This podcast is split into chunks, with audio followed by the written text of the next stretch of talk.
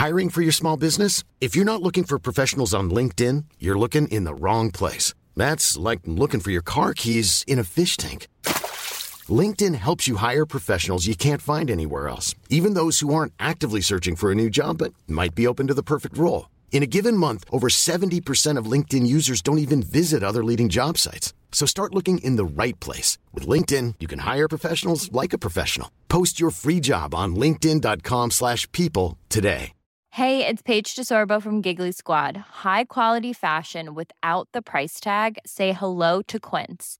I'm snagging high-end essentials like cozy cashmere sweaters, sleek leather jackets, fine jewelry, and so much more. With Quince being 50 to 80% less than similar brands. And they partner with factories that prioritize safe, ethical, and responsible manufacturing. I love that. Luxury quality within reach. Go to quince.com slash style to get free shipping and 365-day returns on your next order.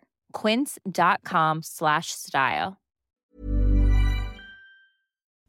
قبل اینکه این اپیزود رو شروع کنم باید هشدار بدم محتوای مقاله‌ای که قراره بشنوین درباره سوء استفاده جنسی از کودکانه اگه به هر دلیلی فکر می‌کنین گوش دادن به این مطالب ممکنه اذیتتون کنه این قسمت رو نشنوین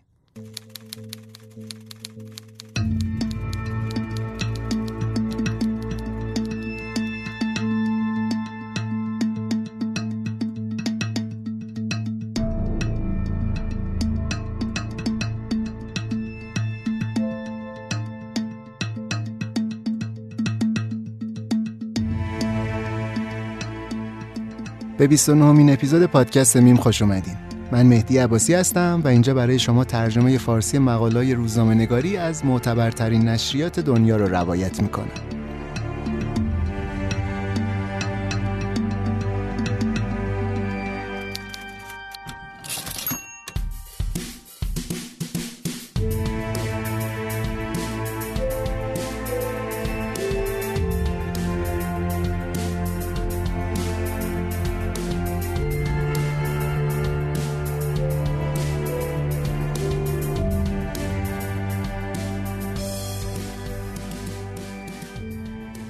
مقاله این قسمت با عنوان اصلی کیت پرایس Remember Something Terrible سال 2022 تو مجله The Boston Globe منتشر شده و نوشته خانم جونل نانوسه.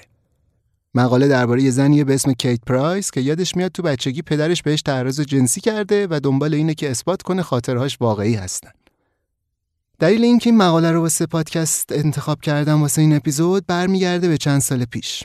اگه یادتون باشه توی قسمت 13 پادکست اپیزود باور نکردنی داستان یه دختری رو تعریف کردیم که بهش تجاوز شده بود ولی کسی حرفش رو باور نمی‌کرد. چند وقت بعد اینکه اون اپیزود رو منتشر کردم یه خانومی بهم پیام داد که من اینجا بهش میگم ملودی. اسم واقعیش البته این نیست.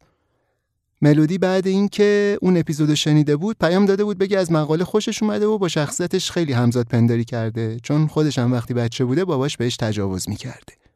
یه مقدار بیشتر داستان رو تعریف کرد و منم به نظرم جذاب اومد بهش پیشنهاد دادم. اگر دوست داره می‌تونیم رو داستانش کار کنیم و تبدیلش بکنیم به یکی از قسمت پادکست خودمون. استقبال کرد از این پیشنهاد من قبول کرد و تو چند جلسه داستانش رو کامل واسم تعریف کرد. ولی خب متاسفانه من نتونستم تبدیلش کنم به یه اپیزود. چند تا دلیل مختلف داشت که مفصل داستانش ولی خب کمکاری از من بود تقصیر من بود که نشد. نکشیدم واقعا. داستان خیلی تلخ بود.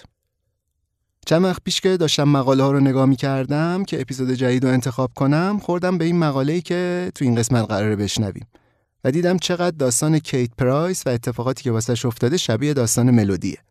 فکر کردم حالا که نتونستم داستان ملودی بگم لاقل این مقاله رو کار کنم و تقدیمش کنم به ملودی و بگم چقدر اتفاقایی که تو این دنیا میفته شبیه همه و چقدر کسایی مثل ملودی و کیت پرایس آدمای قوی هستن که بعد از سرگذروندن این اتفاقای وحشتناک تونستن دستشون رو بزنن رو زانوشون و بلندشن و نه فقط به زندگی برگردن بلکه به زندگیشون معنی هم بدن.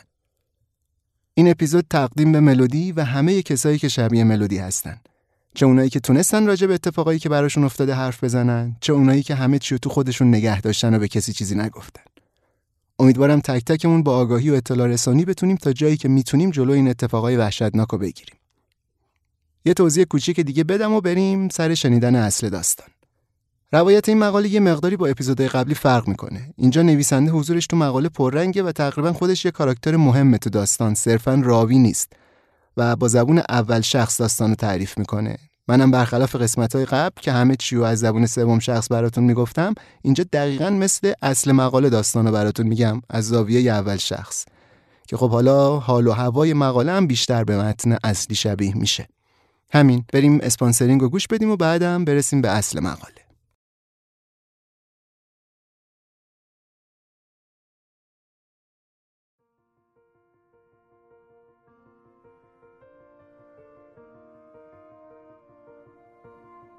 اسپانسر این قسمت کالج شگرده. نمی‌دونم تا حالا ایده مستر کلاس به گوشتون خورده یا نه. مستر کلاس یه فرمت آموزشیه که استاداش جزو بهترینای تخصصهای مربوط به خودشون هستن. ساختار تدریس این کلاس هم به این شکل رایجی که می‌شناسیم نیست. اینطوری نیست که مخاطب این کلاس ها فقط کسایی باشن که می‌خوان یه مهارتی یاد بگیرن و بتونن ازش یه درآمدی کسب کنن. مخاطبای مستر کلاس ها خیلی گسترده ترن یعنی صرف علاقه به یه موضوع می‌تونه پیش نیاز شرکت تو این کلاس ها باشه. حالا کالج شگرد واسه اولین بار اومده این ایده رو به زبان فارسی اجرا کرده و یه سری مستر کلاس آماده کرده که مدرساش آدمای مشهور و معتبری هستن. کیفیت ساخت دوره هم خیلی حرفه‌ای و متفاوت تر از دوره‌های رایجیه که احتمالاً تا حالا دیدیم. مثلا فکر کنی یه نفر شطرنج دوست داره و می‌خواد واسه دل خودش بره شطرنج یاد بگیره. این آدم می‌تونه بره تو کالج شگرد دوره‌های آنلاین آموزش شطرنج که احسان قائم مقامی برگزارشون می‌کنه شرکت کنه. یا یکی می‌خواد تفننی بره ساز بزنه می‌تونه بره دورای آموزش ستار کیوان ساکت رو ببینه. حالا هر زمینه دیگه ای که دوست داشته باشین هم این قضیه براتون هست. شگرد اومده این آدمای اسم و رسمدار رو جمع کرده و ازشون خواسته یه دوره آموزشی برگزار کنن واسه مخاطب عام. الان نه تا مستر کلاس دارن تو سایتشون رو دارن مجموعشون رو بیشتر هم می‌کنن. خیلی سریع بخوام اسم مستر کلاساشون رو الان بگم. شطرنج پایه و حرفه‌ای هست با احسان قائم مقامی که گفتم. سه‌تار مقدماتی و پیشرفته با کیوان ساکت هم که دارن. راز شعر دارن با محمد علی بهمنی ترانه سرایی با عبدالجبار کاکایی رمان خوانی با احسان رضایی از سفر تا اثر با منصور ضابطیان و عکاسی با کیارنگ علایی.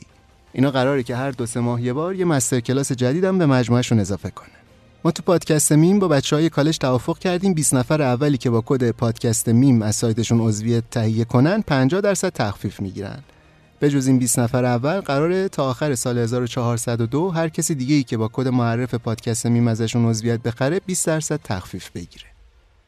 شما فقط باید کد میم 29 M I M 29 رو موقع ثبت نام وارد بکنید تا از این تخفیف برخوردار بشین. حالا این کد و آدرس وبسایت کالج شگرد که بعد برین توی ثبت نام کنین و تو توضیحات این اپیزود گذاشتم. به نظرم حتما تو اولین فرصت یه سر بهشون بزنین و پلنا و کورسا رو ببینین. احتمالا خوشتون میاد. قبلا یه گاراژ پشت خونه بود ولی الان دیگه خیلی وقته نیست. الان مسیر سیمانی که می‌خورد به اون گاراژه می‌رسه وسط چمنا و همونجا تموم میشه. همسایه یادشون میاد یه حلقه بسکتبال بس بود به دیوار گاراژ. اگرم کسی یواشکی یه نگاه انداخته بود توش یه سری لوازم یدکی دیده بود و یه چاله از اینا که میرن توش روغن موتور ماشین رو عوض می‌کنن. ولی هیچ کس یادش نمی اومد رفته باشه داخل خود گاراژ. هیچ کس به جز کیت پرایس. کیت همه چی رو قشنگ یادشه.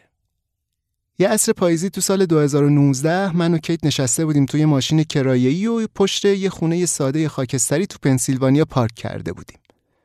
کیت از پشت عینک آفتابیش داشت جایی که توش بزرگ شده بود و با دقت نگاه می‌کرد. اینا از بیرون یه خانواده معمولی طبقه کارگر بودن که توی خونه معمولی طبقه کارگری زندگی می‌کردن. خونهشون یه حیات داشت واسه بازی بچه ها و یه باربکیو آجوری و یه پرچین سبز که زمین اینا رو از خونه همسایه جدا می‌کرد. مشکلات خانواده اینا داخل خونه بود. البته یه وقتایی هم یه چیزایش به دنیای بیرون درز می‌کرد. کیت یادش میومد وقتی هشت سالش بود یه روز باباش از رو عصبانیت در اتاق خوابش رو از جا کند. اینم انقدر ترسید که با گریه از خونه فرار کرد.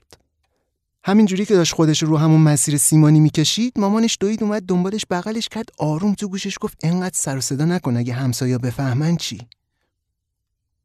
که چیزای تاریکتری هم یادش میومد چیزایی که هیچ کس نمی‌تونست ببینه. حتی امروزم بوی آبجوی بادوایزر خاطره تصویرای حال به همزن و واسش زنده می‌کنه. یادش میومد باباش نصف شب از تو رخت خواب میکشیدش بیرون و گیج و منگ میبردش بیرون. یادش میومد میبردش تو چاله تو گاراژ و مینداختش روی پتوی مسافرتی کهنه که بوی روغن موتور و الکل می‌داد. خنده مردایی و یادش میومد که بوی آبجو می‌دادن و یکی یکی تو اون چاله کذایی میومدن سراغش. یادش میومد که نوبتی کارشونو می‌کردن و می‌رفتن. کیت که الان 52 سالشه بیشتر دوران بزرگسالیش دنبال این بوده که بفهمه تو اون گاراژ قدیمی چه اتفاقی براش افتاده. چرا باباش پشت بیسیم با یه کسایی که بهشون می‌گفت پرکن مرغ قرار میذاشت و دخترشو می‌برد براشون؟ چرا هیچکس جلوی باباشو نگرفت؟ و چرا وقتی سالها بعد خاطرهایی که توی گوشه ای از ذهنش قایم شده بودن قفلاشون رو شکستن و سرازیر شدن جلوی چشمش هیچکس حرفاشو باور نکرد. چالش های سفر کیت واسه کشف حقیقت خیلی زیاد بود. باباش و خیلی از فامیلای دیگهش سفت و سخت می‌گفتن نه تو گاراژ نه تو هیچ جای دیگه ای هیچ اتفاقی نیفتاده و کیت این داستانا رو از خودش درآورده که از خانواده اخخازی کنه هیچ گزارش یا پرونده ای نبود که پلیس رفته باشه درباره اتفاقای خونه بچگی اینا تحقیق کرده باشه. باباش هم سابقه کیفری نداشت. تازه برعکس یه بار توی روزنامه محلی ازش تقدیر کرده بودن که رفته داوطلبانه به بیمارای سرطانی تو بیمارستان کمک کرده. مامان کیت هم سال 1993 مرده بود و هرچی می‌دونست و با خودش برده بود زیر خاک. داخل پرانتز بگم که چون بابای کیت به جرمی متهم نشده مقاله اسمی از خودش یا جایی که زندگی می‌کنه یا بستگانی که فامیل مشترک باشون داره نمیاره. یه مقداری از خاطرات کیت از مغزش محو شدن. به هر حال اینا مال دوران بچگی هن. یعنی اون بخشی از زندگی که در نهایت خیلی از ماها جزئیاتش رو فراموش می‌کنیم. و خب این اتفاق واسه خاطره آدمایی که حرفای کیتو باور نمی‌کنن هم افتاده. یعنی اونا هم الان خیلی چیزایی که اون موقع ممکنه دیده باشن و یادشون نمیاد. البته کیت هم یه بخشایی از این اتفاقاتی که تو گذشته واسش افتاده رو تو جلسه های روانکاوی یادش اومده. یه تکنیکی هست که بعضی از روانشناسا میگن کمک می‌کنه خاطره های آسیبزا وضوحشون کم بشه و روی ذهن تاثیر منفی کمتری بذارن. به این تکنیکه میگن حساسیت زدایی از طریق حرکت چشم و پردازش مجدد یا به اختصار EMDR. این تکنیک انقدر روی کیت خوب جواب داد که پرونده درمانش شد موضوع فصل EMDR توی کتاب خیلی پرفروش روانپزشکی. ولی با همه اینا هنوز مشخص نبود آیا چیزایی که کیت یادش میومد واقعی بودن یا نه. کیت پرایس آدم خیلی سرسختیه و بالای 20 سال از عمرش دنبال این بوده که ثابت کنه چیزایی که میگه واسش اتفاق افتادن واقعی واسه همین مثل یه باستانشناس افتاد به جون حافظش یه کارگاهی شد که قرار بود تاریخچه ذهن خودش رو بررسی کنه. کیت الان یکی از متخصصای شناخته شده تو حوزه مبارزه با سوء استفاده جنسی و قاچاق کودکانه. مدرک دکترا داره و با کالج ولزلی به عنوان محقق مهمان همکاری می‌کنه. ده سال پیش با من که یه خبرنگار حرفه‌ای هستم تماس گرفت و امیدوار بود من مدرکی پیدا کنم که با کمکشون بتونه از دوران بچگی و اتفاقایی که واسش افتاده سر در بیاره. یه نکته دیگه کیت هیچ وقت تسلیم نمیشه. کیت می‌دونست یه چیزایی هست که پشت درای بسته اتفاق میفته و ما هیچ تمایلی به دیدنشون نداریم. می‌دونست خاطرهای آسیبزا چه پیچیدگیایی دارن. با این حال حاضر بود همه چیزشو به خطر بندازه از روابط خونوادگی و شهرت حرفه‌ایش گرفته تا سلامت عقلش که مطمئن بشه خاطراتش واقعی متقاعد شده بود اگه به اندازه کافی سخت نگاه کنه می‌تونه مدرکی که لازم داره رو پیدا کنه. کیت همینطور که از پنجره ماشین به خونه بچگیاش نگاه می‌کرد گفت خوشحالم که پیاده رو و گاراژ هنوز اینجاست. این خودش مثل یه مدرکه.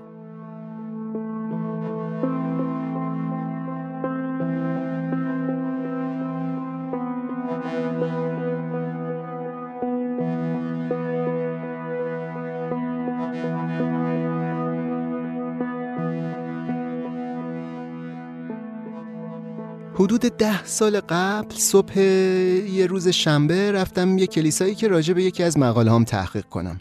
ولی چیزی که اونجا پیدا کردم مسیر زندگی حرفه‌ای ما عوض کرد. می 2012 بود. یه سازمان خیریه واسه حمایت از فعالیت‌های ضد قاچاق انسان یه برنامه برگزار کرده بود. اون روز قرار بود کیت به جای یکی از دوستای من که نتونسته بود خودش رو به برنامه برسونه به جای اون سخنرانی کنه. یادم میاد وقتی داشت می‌رفت سمت جایگاه یه مقداری استرس داشت. پشت میکروفون که رفت همینطور که با آدم رو نگاه می‌کرد گفت انتظار یه میزگرد کوچی گذاشته نه این همه آدم. بعد حرفاشو اینجوری شروع کرد. وقتی بچه بودم پدرم مجبورم می‌کرد فاحشگی کنم. ادعا کرد این آزار چند سال تو بچگیش ادامه داشته. این حرفا رو که شنیدم فکم شل شد شوکه شده بودم. می‌گفت وقتی خیلی کوچیک بوده باباش واسه سکس میفروختتش به راننده کامیونای پنسیلوانیا. می‌گفت تو شهرستانی که زندگی می‌کرده اگه یه روز با چشم کبود می‌رفتی مدرسه هیچکی نمی‌پرسید چی شده. چون خانوادهش از اونایی بود که همه دربارهشون می‌گفتن اینا این شکلی هن دیگه کاریش نمیشه کرد. کیت بزرگتر که شد از شهرشون زد بیرون و اومد ماساچوست. اینجا هم یه کار آکادمیک تو دانشگاه پیدا کرد هم یه خانواده خوب تشکیل داد. تو 41 سالگی توی مرکز تحقیقات و حمایت از زنان کالج ولزلی کار می‌کرد. اونجا به خاطر تجربه‌ای که از گذشتش داشت روی بهره کشی جنسی تجاری از بچه ها تحقیق می‌کرد. می‌گفت تجربه شخصیش خیلی تو کار به دردش خوردن. کیت یه جایی به کمیته مبارزه با قاچاق گفته بود آمریکایی‌ها بچگی و دوران معصومیت می‌دونن. ولی فرهنگ مصرفگرایی تو رسانه ها داره مرتب بچه ها رو sexualize می‌کنه. یعنی بهشون جاذبه های جنسی میده استفاده ابزاری می‌کنه ازشون. خب پس تعجبی نداره که سوء استفاده جنسی از بچه ها انقدر تو جامعه زیاده. تخمینا متفاوته ولی مرکز کنترل و پیشگیری از های ایالات متحده میگه یه دختر از هر چهار تا دختر و یه پسر از هر 13 تا پسر تو آمریکا قربانی سوء استفاده جنسی میشن. در واقع وظیفه‌ای که ما آدم بزرگا برای حفاظت از این دوران معصومیت داریم خیلی بیشتر از وظیفه خود بچه هاست.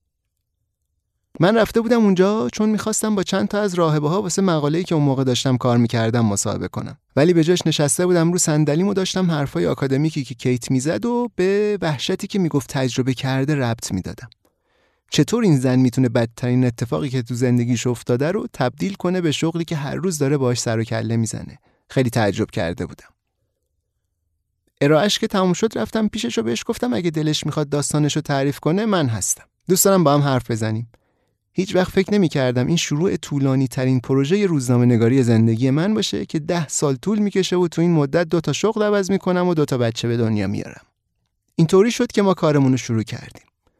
خیلی زود معلوم شد کیتی که اون روز انقدر با اعتماد به نفس جلوی همه اون آدما توی کلیسا حرف می‌زد هنوز آمادگی نداشت داستانش رو واسه مخاطب خیلی گسترده تر تعریف کنه و این قضیه یه مقداری عصبیش می‌کرد.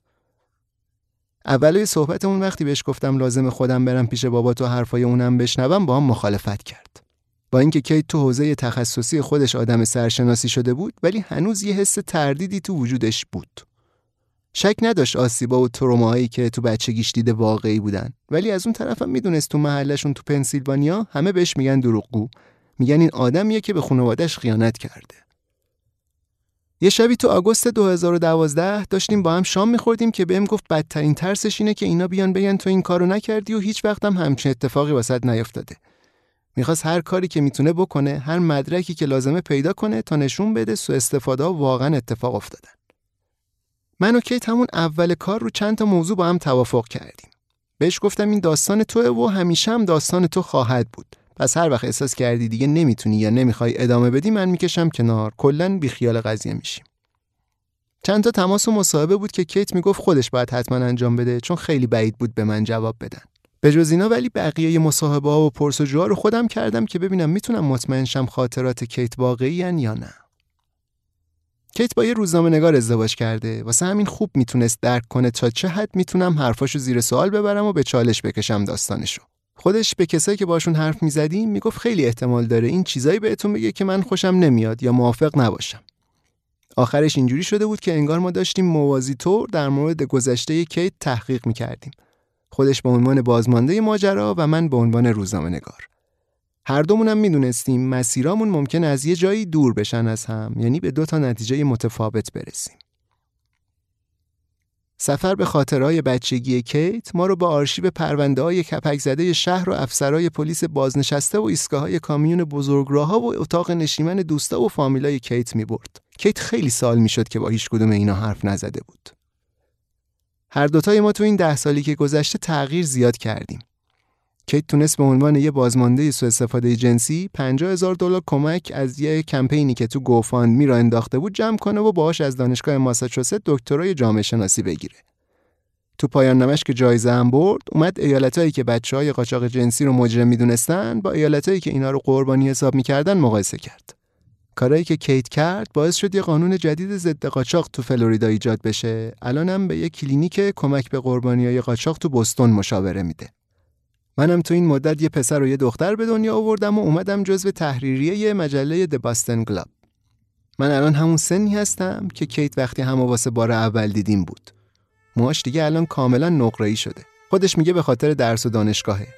و من می‌بینم که الان خیلی بازتر و آزادتر شده واسه گفتن داستانش. در واقع اعتمادی که به درستی خاطراتش داره ترسشو برده تو حاشیه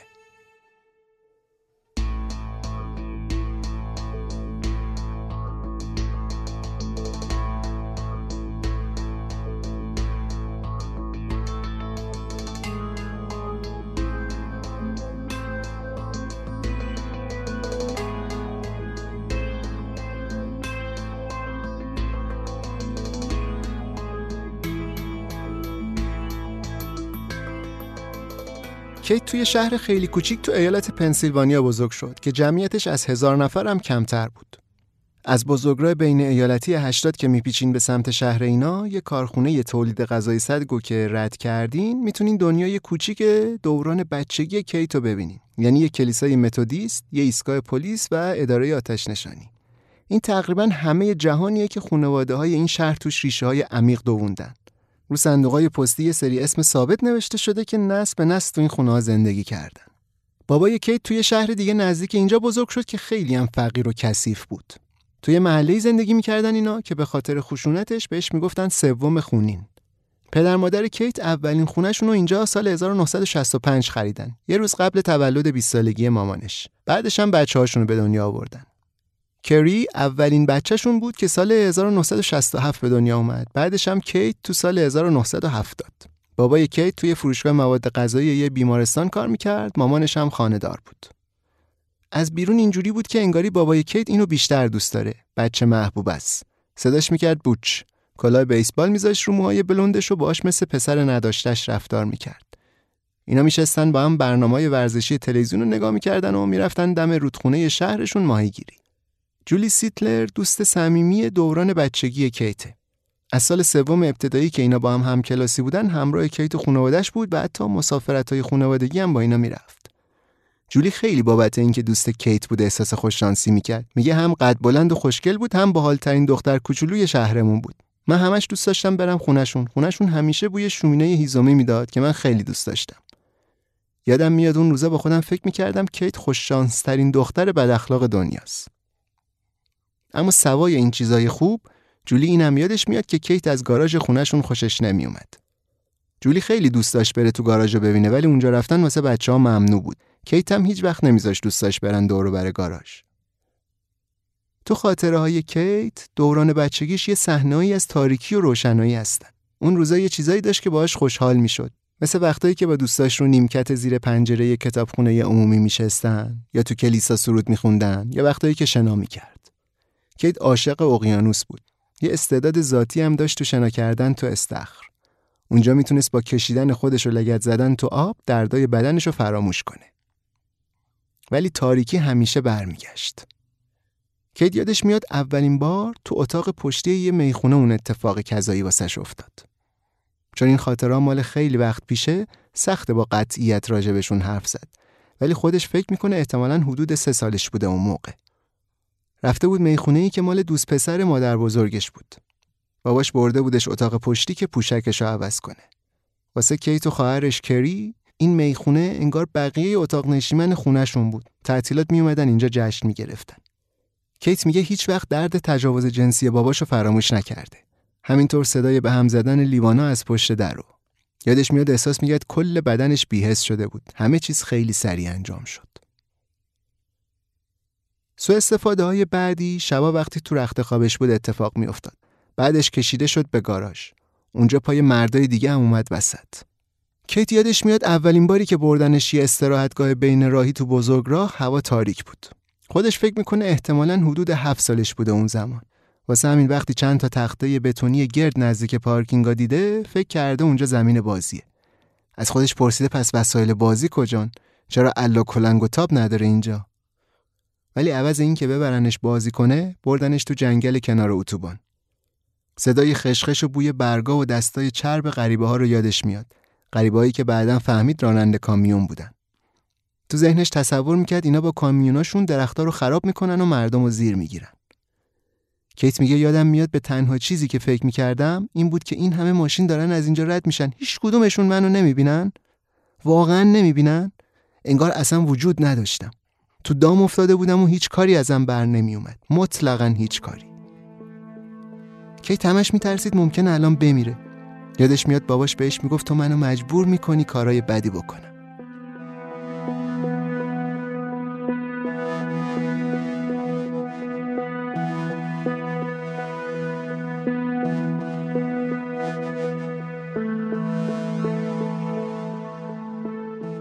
وقتی کیت داره داستانش رو تعریف می‌کنه سوالی که ممکنه واسه خیلی یا پیش بیاد اینه که مگه میشه یه نفر یادش بیاد تو همچین سن کمی چه اتفاقایی واسش افتاده. دانشمندا هنوز دارن تلاش می‌کنن بفهمن خاطرات ما دقیقا از چه زمانی تو بچگی شروع می‌کنن به شکل گرفتن. تا همین چند وقت پیش فکر می‌کردن خاطرات معمولا از سه و نیم سالگی تو مغز ثبت میشن. ولی پارسال یه تحقیقی تو مجله پزشکی مموری منتشر شد که می‌گفت خاطرات می‌تونن به طور متوسط تا یک سال زودتر هم به وجود بیان یعنی دو و نیم سالگی. موقعی که تازه شروع می‌کنیم راه بریم. بیشتر آدما این خاطرات اولیه رو یادشون نمیاد. دانشمندا میگن بچه ها معمولا تا 6 7 سالگی می‌تونن جزئیات زندگی اولیه‌شون رو به خاطر بیارن. بعدش همینطور که زبان و حرف زدنشون پیشرفت می‌کنه مغزشون هم تغییر می‌کنه. چیزایی که واسه یه دانش آموز کلاس اولی کاملا واضحه با گذشت زمان کم رنگ میشه. با رشد ما اون خاطرات اولیه با خاطرات جدید جایگزین میشن یا تعریف متفاوتی پیدا می‌کنن. اما بعضی از دانشمندا الان میگن این خاطره های اولیه درون ما باقی میمونن و اینکه تبدیل به چی میشیم و شکل میدن و خاطراتی که بیشترین احساسو دارن یعنی بهترین چیزا و بدترین چیزایی که واسمون اتفاق افتادن اینا خاطرهایی که بیشترین مدت با ما میمونن حتی اگه خیلی از ما اینا رو دوباره پیدا نکنیم اینجوری نیست که واقعا تو ذهنمون از بین برن. کیت یادش میاد سو استفاده ها تا حدود سال 1982 ادامه داشتن یعنی تا 11 سالگیش. کیت وقتی بچه بود ابزاری نداشت که تشخیص بده این کارا اشتباهه. میگه باباش همیشه بهش می‌گفت این یه لحظه ویژه بین ما و فقط دخترای خاص می‌تونن این لحظه ها رو داشته باشن. ولی الان به عنوان یه شخصیت آکادمیک می‌دونه که مسیرهای عصبی تو مغز یه بچه آزار دیده یه جوری دوباره تنظیم میشن که عشق و سوء استفاده با هم قاطی میشن.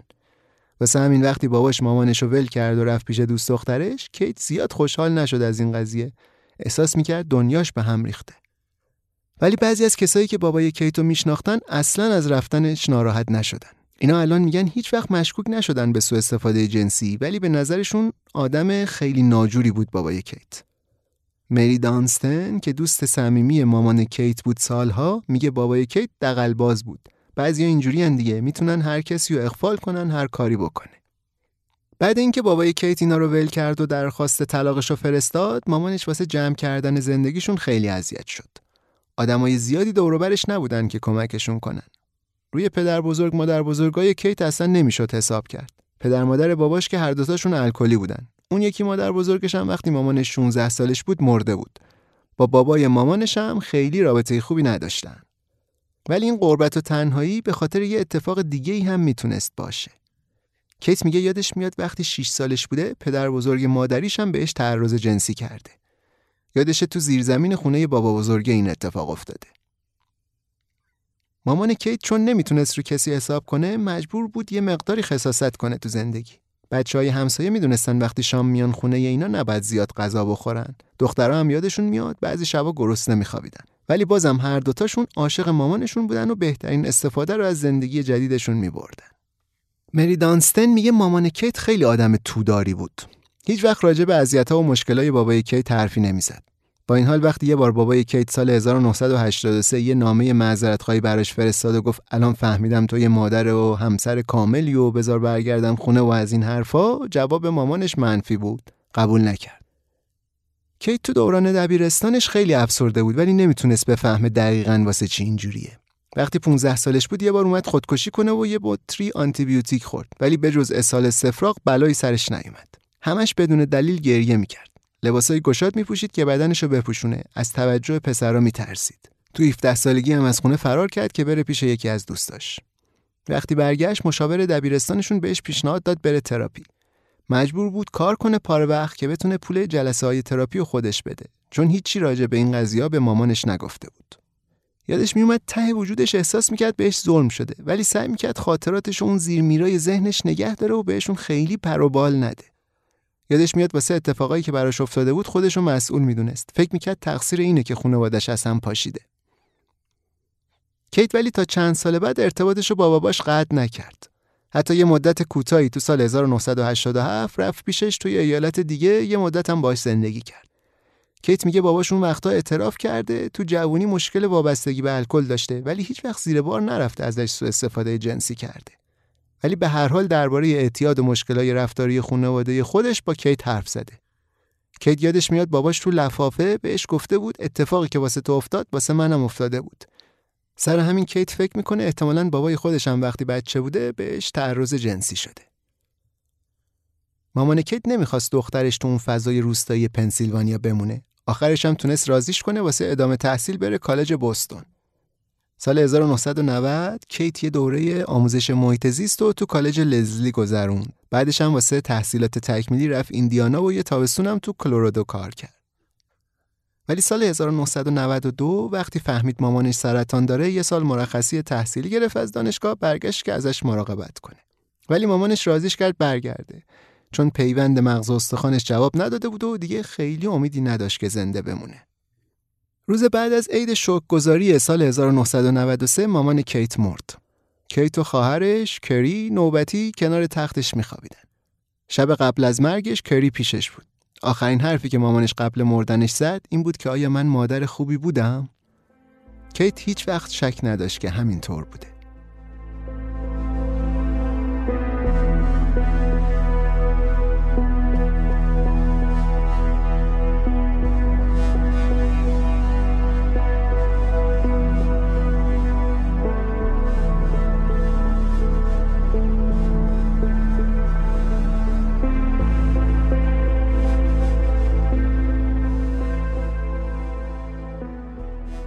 یه شب برفی تو سال 1998 کیت انقدر گریه کرد که چشاش باد کردن. اون موقع 28 سالش بود و تو آپارتمانش تو کمبریج تنها بود. چند روز پیشتر یه فیلمی دیده بود به اسم حرامزاده های کارولینا که توش یه صحنه‌ای از کودک آزاری داشت و از اون موقع حالش بد بود. گریهش بند نمیومد. ولی اون شب حدود ساعت ده شب یه اتفاق شوکه کننده افتاد. یه سری تصویرای به شدت وحشتناک یادش اومد که اسلاید طور از ذهنش میگذشتن. پیرنای کتون چارخونه، سگکای کمربند، چکمه های چرمی، اتکلون تند و بوی روغن موتور. چند تا مرد بودن؟ ده تا یا بیشتر؟ حیرون شده بود. یه فکرایی به مغزش هجوم آورده بودن که نمی‌تونست درست هضمشون کنه. فکرایی که خیلی وقت بود رفته بودن ته ناخداگاه مغزش یهو اومدن و همه تمرکزش رو گرفتن. با خودش گفت ای وای من بهم تجاوز کردن. کلی آدم بهم تجاوز کردن. همینطور که ابعاد این اتفاق وحشتناک داشت براش روشن می‌شد واقعا مطمئن نبود بخواد اونقدر زنده بمونه که کامل درک کنه چه بلایی سرش اومده. انقدر پنیک زده بود و وحشت کرده بود که به تراپیستش تو بیمارستان دانشگاه هاروارد زنگ زد و گفت کمک احتیاج داره. همین الان. تراپیسته گفت سریع یه تاکسی بگیر برو اورژانس. راننده تاکسی مدام تو راه به برف سنگینی که خیابونای کمبریج رو گرفته بود لعن و نفرین میفرستاد. کیت بهش گفت واقعا شرمندم ولی اگه منو نمی آوردی اینجا احتمالا خودم رو میکشتم. وقتی رسید دم بیمارستان یه پرستار اومد دنبالش و بردش روی تخت با ملافه و پتوی تمیز خوابوندش و یه لیوان شیر گرم بهش داد. میگه این بیشترین مراقبتی بود که تا حالا تو زندگی احساس کرده بودم. روز بعد کیت رفت پیش روانپزشکی که یه سالی می‌شد میدیدش دکتر بسل وندرکولک ایشون که به خاطر تحقیقاتش درباره اختلال استرس پس از سانحه روی سربازای جنگ ویتنام اسم رسمی درآورده بود داشت روی روش درمان جدید و تا حدی هم بحث برانگیز کار می‌کرد به اسم حساسیت زدایی از طریق حرکت چشم و پردازش مجدد که مخفف انگلیسیش میشه EMDR. کلیت روش درمان اینجوریه که تراپیست انگشتاشو جلوی چشم بیمار عقب جلو می‌کنه و در عین حال ازش می‌خواد خاطرات آسیبزاشو به یاد بیاره و پردازش کنه. به نظر دکتر وندرکولک EMDR این فرصت رو میده به بیمارا که با کار کردن رو خاطره های آسیبزاشون کنترل زندگیشون رو دوباره دست بگیرن و تصور کنن طوری دارن رفتار می‌کنن که تو زندگی واقعی اونجوری رفتار نکردن. وقتی بیمار تجربه آسیبزاش داره یادش میاد، دکتر ازش می‌خواد متوجه اتفاقاتی که داره تو بدنش میفته هم باشه. مثلا چه مدتی همچین احساسی داشته یا اینکه یاد چیز دیگه ای هم افتاده یا نه. وندرکولک میگه بعدش به عنوان یه تراپیست شما همه تلاشتو می‌کنی که ساکت باشی و اجازه بدی ذهن کارای خلاقانه خودش رو انجام بده. اینجا هرچی کمتر حرف بزنی بهتره. گفتیم کیت فردای اون شبی که تو بیمارستان هاروارد بستری بود رفت پیش دکتر وندرکولک اینا اون روز یه جلسه EMDR رو شروع کردن که وندرکولک حدود 15 سال بعد تو کتابی که سال 2014 منتشر کرد این جلسه رو مستند کرده اسم این کتاب است The Body Keeps Score که خیلی هم پرفروش شد. یه جا دیدم ترجمهش کردن بدن به خاطر می سپارد که به نظرم ترجمه خوبیه. خود کتاب نه فقط اسم کتاب منظورمه. تو اون جلسه وقتی کلک انگشتاشو جلوی چشم کیت تکون می‌داد کیت شروع کرد دیدن تصویرایی که دیشب اونجوری شوکش کرده بودن. یکم که گذشت فهمید بعضی از این تصویرها خاطراتشن. بعضیاشون هم تصوراتیه که واسه درمانش ضرورین وندرکولک تو کتابش میگه تو جلسه مایچای شکم کیت منقبض شده بودن. تو کتاب نوشته همینطور که اینا داشتن رو تک تک تصویرها کار می‌کردن کیت تصور می‌کرد با این مردایی که بهش حمله کردن درگیر شده و داره از خودش دفاع می‌کنه. از اون طرف خونهشون رو می‌دید که یه بلدوزر افتاده روش و داره خرابش می‌کنه. بعدش دقیق توضیح می‌داد تصویرایی که تو ذهنشن چطوری تو بدنش نمود پیدا می‌کنن. مثلا ساعد و شونه‌هاش سفت می‌شدن و احساس درد می‌کرد اینجاها. انگار مایچهای جدید در آورده مامانش رو تصور می‌کرد که همش داره میگه ببخشید که نتونستم ازت محافظت کنم. چیزی که هیچ وقت تو واقعیت بهش نگفته بود. یه out of body experience یا تجربه خروج از بدن رو تصور کرد که بچگی خودش رو بغل کرده و داره بهش میگه الان جات امنه. کیت میگه EMDR واسش یه راهی بوده که باهاش خاطره‌های آسیبزاش رو دوباره تجربه کنه ولی این بار با شرایطی که دست خودشه. شرایطی که توش احساس می‌کنه قدرت اینو داره که یه پایان متفاوت واسه این بخش از زندگیش بسازه. میگه وقتی دارم EMDR می‌کنم مثل اینه که می‌تونم سناریوی زندگیمو دوباره خودم اونجوری که دوست دارم بنویسم. شما وارد یه جاهایی از ذهنتون میشین و یه چیزایی پیدا می‌کنین که با روان درمانی صرف نمی‌تونین بهش برسین. دکتر وندرکولک به من گفت کیت خیلی زود تبدیل شد به مظهر و پرچمدار EMDR می‌گفت تا به امروز هیچ کس ندیدم که انقدر موثر به درمانای EMDR جواب بده. خیلی آدم دیدم تو بچگیشون آزارای جنسی وحشتناک دیدن ولی هیچ کدومشون انقدر دراماتیک واکنش نشون نداده بودن که کیت داد.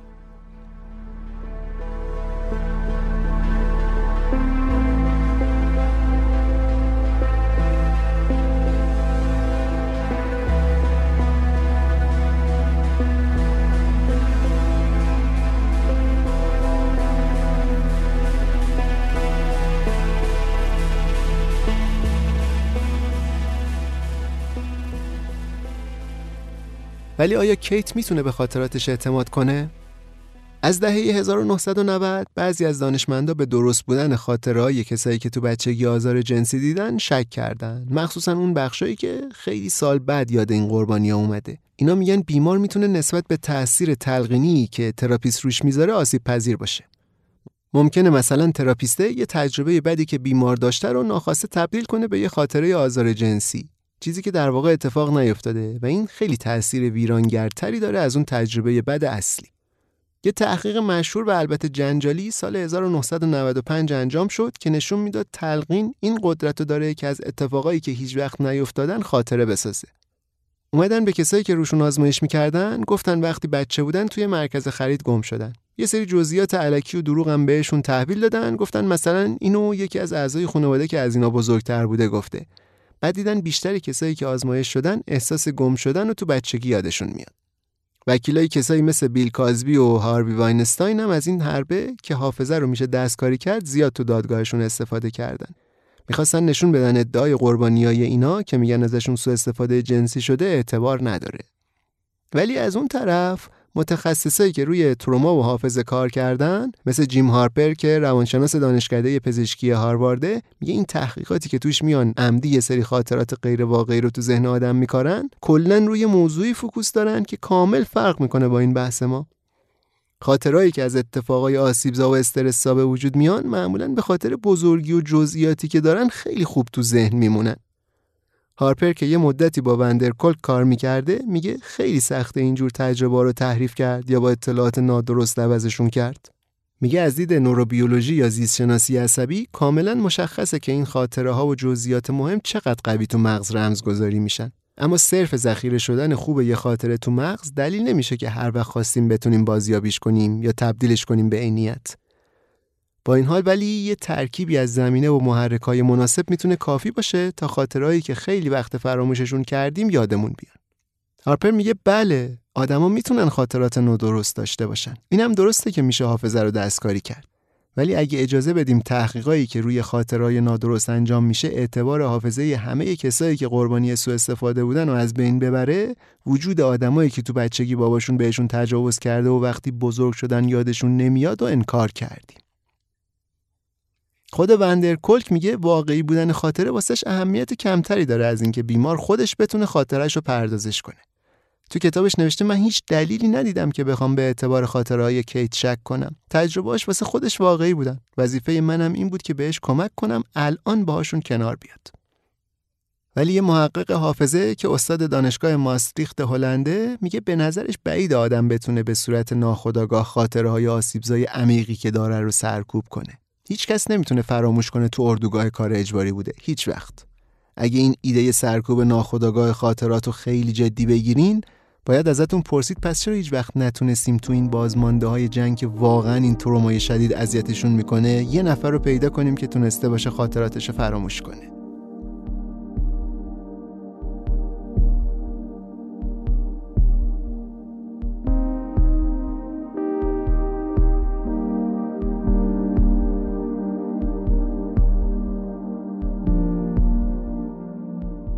خاطرهای کیت از آزارایی که دیده یک دفعه یادش نیومده. آروم آروم ولی مدام و پشت سر هم اومده مثل موجای دریا. واسه همین چندین سال طول می‌کشه تا بتونه همشون رو درک کنه. خودش میگه رازداری و انکار یه بخش بزرگی از تجزیه و تحلیل خاطراته. با اینکه از ته دلش باور داشت این اتفاق واقعیان ولی سوای سر و کله زدن با بقیه که بهش می‌گفتن دیوانه است باید با شک و تردیدای خودش هم کلنجار می‌رفت. آخرای دهه 90 دوره سختی بود واسه کیت. خیلی تنها بود. وقتایی که سر کار نبود یا می‌رفت تراپی یا سمینارای یه روزه خودیاری یا جلسه الکلیای گمنام واسه اعضای خانواده های آدمای الکلی. تو بستون که این زندگی می‌کرد دوست پیدا کردن سخت بود چه برسه به اینکه بخوای با کسی وارد رابطه شی کیت میگه مشکل بری مهمونی به یکی بگی خب من دارم تراپی جدی می‌بینم بابام با هم رابطه جنسی داشته فکر کنم مجبورم کردن روسپیگری هم بکنم آدمای کمی بودن که بشه این حرفا رو بهشون زد. ولی همینطور که زمان میگذشت کیت تونست خاطرهای تیکه تیکه شدهش رو سرهم کنه و مستقیم باهاشون روبرو بشه. آزار جنسی و بیسیم و استراحتگاه های بین راهی همشون اینو میرسوند به باباش. داستان اینجوری شروع شد که کیت احساس کرد مهم راجع به خاطراتش با بقیه حرف بزنه و واکنششون رو تحلیل کنه. بهترین دوستش که تو دانشگاه هاروارد با هم آشنا شدن میگه یادم میاد اولا خیلی با خودش کلنجار می‌رفت که آیا درسته با بقیه راجع به این چیزا حرف بزنه یا نه. می‌گفت این کار پته آدمای زیادی رو میریزه رو آب به خیلی ها آسیب می‌زنه خیلی گرد و خاک میشه. درسته خودمو بندازم وسط این داستانا؟ می‌دونست از لحظه ای که دهن باز کنه به گفتن این حرفا همه باش دشمن میشن. کیت بالاخره تو تابستون 1999 وقتی 29 سالش بود به خودش جرأت داد زنگ بزنه به باباش و قضیه رو بهش بگه. حرفاش که تموم شد از پشت خط شنید باباش با یه لحن تمسخرآمیزی به زن سومش گفت دختره برگشته میگه من بهش تجاوز کردم. بعد دوباره گوشی رو گرفت جلو دهنش و گفت دیگه به من زنگ نزن و تلفن رو قطع کرد. کیت وقتی به پدر بزرگ مادرش زنگ زدم عین واکنش بابا شدید. اینا بعد مرگ مامانش یه مقداری به هم نزدیکتر شده بودن ولی بعد اینکه کیت راجع به آزارای جنسیش حرف زد بابا بزرگی حسابی ترش کرد. سرش داد زد چطور جرأت می‌کنی همچین حرفی بزنی؟ گفت حتما برنامه داری پولامو بالا بکشی. بعد یه نامه براش نوشت گفت خفشه و دیگه همچین اتهامایی نزنه. از ارسم محرومش کرد. داستان بقیه فامیلا هم همین بود. با هر کسی تماس گرفت قضیه رو گفت بهش گفتن دروغگویی و می‌خوای از خانوادت باج بگیری. یکی از همسایه‌هاش هم وقتی یه نامه از کیت گرفت که توش گفته بود ازش سوء استفاده جنسی شده دیگه واسش کارت تبریک کریسمس نفرستاد. یکی از دوستای خانوادگی اینا بهم گفت اوایلی که کیت شروع کرد به زدن این اتهاما روابطمون تیره شد. من گاهی احساس می‌کردم این داره یه جورایی بزرگ نمایی می‌کنه و این داستانا رو از خودش در میاره. فکر می‌کردم با این حرفا می‌خواد جلب توجه کنه که بقیه یکم بیشتر باش هم دردی کنن. ما نمی‌تونستیم چیزایی که می‌گفته باور کنیم. چند وقت بعد آخرای همون تابستون 1999 با خواهر بزرگش کری هم یه درگیری جدی داشت. البته اینا از بچگی با هم دعوا داشتن. اونم از نوع فیزیکی از اونایی که آخرش کبودی و سیایی زیر چشم واسشون میموند. این دوتا تا اون موقع هیچ وقت راجع به سوء استفاده جنسی باباشون با هم حرف نزده بودن. تا یه مدت زیادی بعدش هم حرف نزدن. چون 15 سال بعد اون درگیری تابستون 1999 با هم رابطهشون رو قطع کرده بودن کیت که هم دوستاش تردش کرده بودن هم خانوادهش احساس رها شدگی می‌کرد. میگه مثل این بود که انگار دارم از روی تناب بندبازی پایین رو نگاه می‌کنم. فقط فهمیده بودم زیر پام هیچ توری محافظی نیست.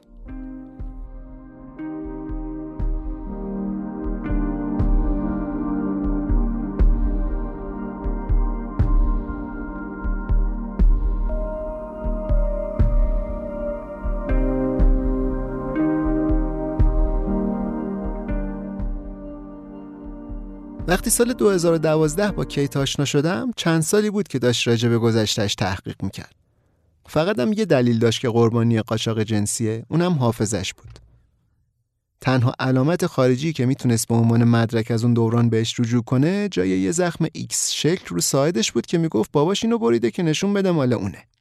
ولی اون موقع که دیگه چل سالش شده بود جای زخمه هم از بین رفته بود. هیچ کدوم از کسایی هم که میشناخت یا نمی‌تونستن یا نمی‌خواستن حرفاشو تایید کنن. دوتا از اعضای اصلی خانواده خودش حتی باش حرفم نمی‌زدن.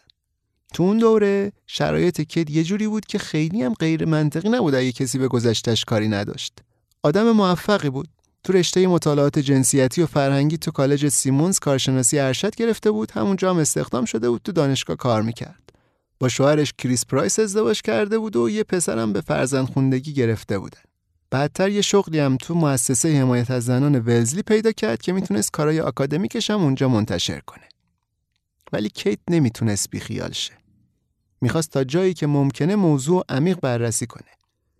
انقدر جدی دنبال پیدا کردن حقیقت بود که گاهی اوقات تحمل شرایط واسش سخت می‌شد. فقط به دونستن اینکه آزار دیده راضی نمی‌شد. می‌خواست بفهمه چطوری این آزارها اتفاق افتادن. شاید خیلی با نگاه ایدئال گرایانه اگه بخوایم نگاه کنیم می‌خواست بدونه اصلا چرا این اتفاقا واسش افتاده. چی باباشو وادار کرده که همچین کارایی بکنه؟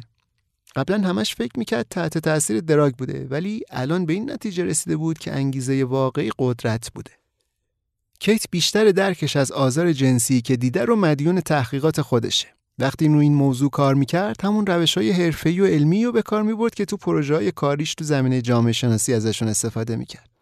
هر وقت به یه سر نخی چیزی می‌رسید مهم نبود چه ساعتی از شبانه روزه به این پیام می‌داد و می‌گفت. ممکن بود با بچه‌ام سر میز شام نشسته باشم و یهو یه پیام اورژانسی ازش بگیرم که داره می‌پرسه میشه یه پدوفیل و از طریق شهری که توش زندانی بوده ردیابی کنیم؟ شوهرش کریس که بعدا تو مجله باستن گلاب همکار من شد یه سیستمی تو زندگیشون رو انداخت که خودش اسمش رو گذاشته بود مهارت‌های مدیریت کیت. این به کیت کمک می‌کرد هر وقت چیزی باعث می‌شد خاطراتش یادش بیاد یا از نظر عاطفی شکننده بشه بتونه تعادلش رو حفظ کنه. وقتی که اوضاعش رو به راه نبود می‌گفتم خاطراتش رو صوتی ضبط کنه برام بفرسته.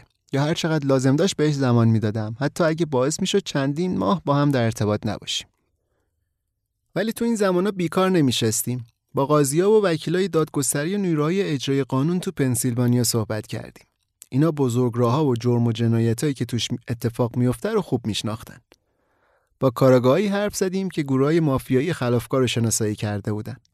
من خودم تنهایی رفتم یکی یکی در خونه همسایه ها و غریبا رو زدم که ازشون بپرسم چیزی درباره سوء استفاده جنسی شنیدن یا نه.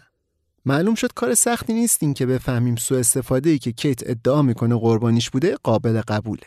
چند تا از وکیلای قربانی آزار جنسی تو بلومزبرگ که نزدیک جاییه که کیت بزرگ شده به ما گفتن دو تا اتفاق باعث شد یه سیلی از ادعای کودک آزاری بیاد پیشمون.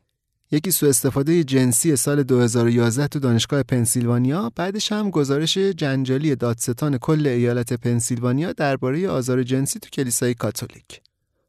بعدش هم برای اینکه حرفشون رو ثابت کنن دو تا کشو پر پرونده های تجاوزی که فقط مال سال 2019 بود و نشونمون دادن.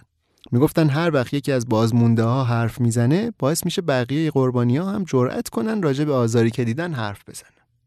به نظر نیروهای اجرای قانون هم جزئیات خاطرهایی که کیت میگه تخیلی نیست و کاملا باورپذیره که اتفاق افتاده باشه. یکی از مامورای سابق FBI میگه این اصطلاح پرکن مرغ یا چیکن پلاکر می‌تونه واقعی باشه.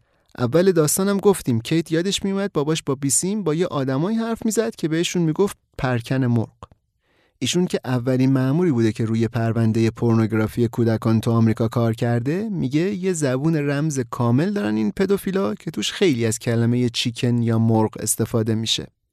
یه رئیس پلیس محلی که هم دوره کیت بود و نزدیکای روستایی اینا بزرگ شده بود یه بخش دیگه ای از داستان کیت رو تایید کرد و حتی اطلاعات جدیدی هم بهمون داد. وقتی کیت از تجاوزایی که تو کاراج بهش شده بود می‌گفت این آقای رئیس پلیس که اسمش هست بیل ریچندرفر با حرکتهای ابروش باش همدردی می‌کرد. ولی همین که کیت رفت سر موضوع استراحتگاه بین راهی این از جاش پرید و گفت اصلا اونجا خانه فساد بود. خیلی پیش می اومد که پلیس پنسیلوانیا بریزه اونجا. وقتی که ما افسرهای جوان تری بودیم از رو موجای بیسیمی که استفاده می‌کردن ردشون رو می‌گرفتیم.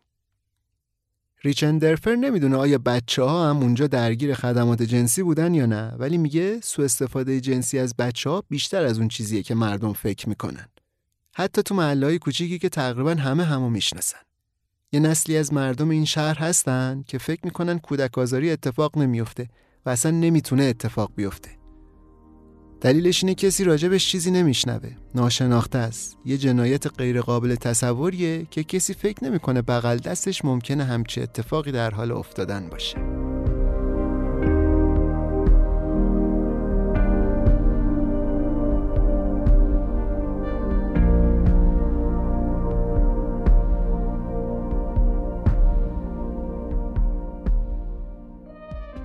تا حالا هیچ تحقیقات رسمی راجع به اتهامایی که کیت به باباش زده انجام نشده.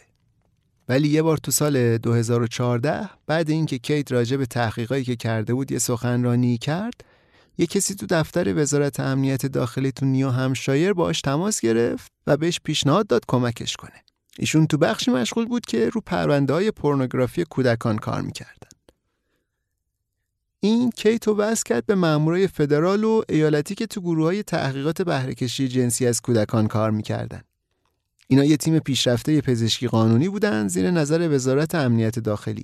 کارشون این بود که تحقیقای بین المللی واسه شناسایی قربانی های سوء استفاده جنسی و پورنوگرافی و قاچاق جنسی کودکان رو هماهنگ می‌کردن. یکی از مامورای اینجا به کیت گفت می‌تونه ردیف کنه. یه مامور بره خونه باباش یه صحبتی باش بکنه. یه سری سوال بپرسه ببینه چی میگه باباه می‌گفت بازیدای سرزده یه وقتایی می‌تونه رازای تاریکی رو افشا کنه. کیت اول مردد بود. ترسیده بود از این فکر. نگران بود بعدش باباش بیاد و زندگیشو سیاه کنه تهدیدش کنه. ولی بعد شوهر کیت یه عکسی دید تو صفحه فیسبوک باباهه که کلی بچه دورش حلقه زده بودن همین عکس کیت رو ترسوند. این آدم خطرناک رو باید از بچه ها دور کرد. بالاخره هر طوری که بود خودش رو راضی کرد قبول کنه معمور بفرستن خونه باباه. تو درخواستش نوشته بود این سختترین کاریه که تو کل زندگیم کردم. تو جلسه ای که رفت پیش مامورا قبل اینکه برن خونه باباش بدنش از ترس سر شده بود. بعد جلسه انقدر حالش بد شد که رفت تو دستشویی بالا آورد اون زمان نماینده های دفتر وزارت امنیت داخلی بستون اطلاعاتی از اون جلسه ای که تو آگوست 2016 با بابای کیت داشتن و به من ندادن. ولی چند وقت بعد کیت یکی از مامورای فدرال رو دیده بود که اون گذاشته بود از کپی گزارش افسری که با باباش حرف زده عکس بگیره. تو یادداشت‌ها نوشته بود بابای کیت همه چی انکار کرده. البته اعتراف کرده تو دو سال قبل از جدایی از مامان کیت مشکل الکل داشته. ولی از اون موقع به بعد اونقدی ارتباط نداشته با دختراش. گفته یه بار کیت بهش زنگ زده ازش خواسته به خاطر حبس کردنش تو کمد و تجاوز ازش عذرخواهی کنه ولی این ادعاها علکیه و بعد اونم دیگه با هم صحبتی نداشتن به جز این تو جنبندی مصاحبه با بابای کیت نوشته بودن اعتراف کرده که پدر بدی بوده فقط از نظر مالی به دختراش کمک کرده و وقت زیادی باهاشون نگذرونده درباره بیسیم هم گفته قبلا ازش استفاده می‌کرده که با دوستاش در تماس باشه ولی هیچ وقت باش برای دخترش پا اندازی نمی‌کرده. مامورا به کیت گفتن باباش از اتهامایی که بهش زدن ناراحت شده. گفته فقط به خاطر رضایت کیت به کاری که نکرده اعتراف نمی‌کنه. دیگه کیت چاره ای نداشت جز اینکه قبول کنه اینا رو چون مدرکی نداشت که بتونه حرفش رو ثابت کنه. با اینکه این حرفا تو گزارش مامورا از مصاحبه با پدرش نیومده ولی یادش میومد بهش گفتن آخرین حرفی که باباش گفته این بوده که من هیچ کاری نکردم که به دخترام آسیب بزنم. این حرف آخر ولی کیتو برد تو فکر. این از مامورا نخواسته بود از طرف خواهرش هم پرسجو کنن. چرا باباش داوطلبانه تاکید می‌کرد به کری هم آسیبی نزده؟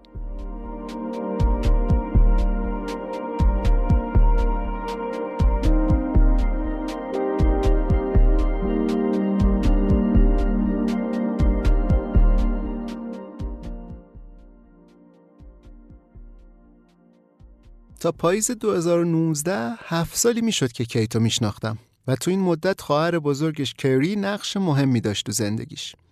کیت میگه باباشون همیشه اینا رو به جون هم مینداخت. همیشه به کری گیر می‌داد ولی با کیت مثل عزیز دردونه ها رفتار می‌کرد. میگه بابام تقریبا هر کاری می‌کرد که ما رو با هم بد کنه. واسه همین کیت همیشه فکر می‌کرد توجه ویژه باباش به این به خاطر اینه که دختر برگزیدشه واسه رابطه جنسی. ولی وقتی من و کیت اولین بار هم تو اون کلیسا دیدیم این خواهرها دوباره یه مقداری با هم صلح کرده بودن. همینطوری که اینا داشتن رابطه خرابشون رو میساختن کیری به کیت گفته بود اونم یه خاطرهایی از آزار جنسی باباشون داره ولی خیلی چیزی از جزئیاتش نگفته بود. وقتی بالاخره یه بار با کیری توی کتاب فروشی قرار گذاشتم آماده بود بیشتر حرف بزنه. موهاش خاکستری کوتاه بود. یه رژ لب ارغوانی زده بود یه خط چشم سنگینی هم کشیده بود. خیلی هم آدم شوخی بود. با خنده بهم گفت بیشتر مردم میرن تو سایت ancestry.com ثبت نام می‌کنن که قوم رو پیدا کنن. ولی من میرم بفهمم کیا قوم و من ازشون فرار کنم. کری اون موقع 52 سالش بود. شنیده بود این میانگین سن آدمایی که واسه اولین بار از آزار جنسی که قبلا دیدن حرف می‌زنن. من فکر می‌کردم ممکنه مردد باشه با یه خبرنگار حرف بزنه ولی اشتباه می‌کردم. چون قبل اینکه داستانش رو تعریف کنه گفت دیگه وقتش رسیده که این چیزا رو بگه. وقتی کیری داشت قضیه های بچگیش رو از زاویه دید خودش تعریف می‌کرد کیت بغلش نشسته بود.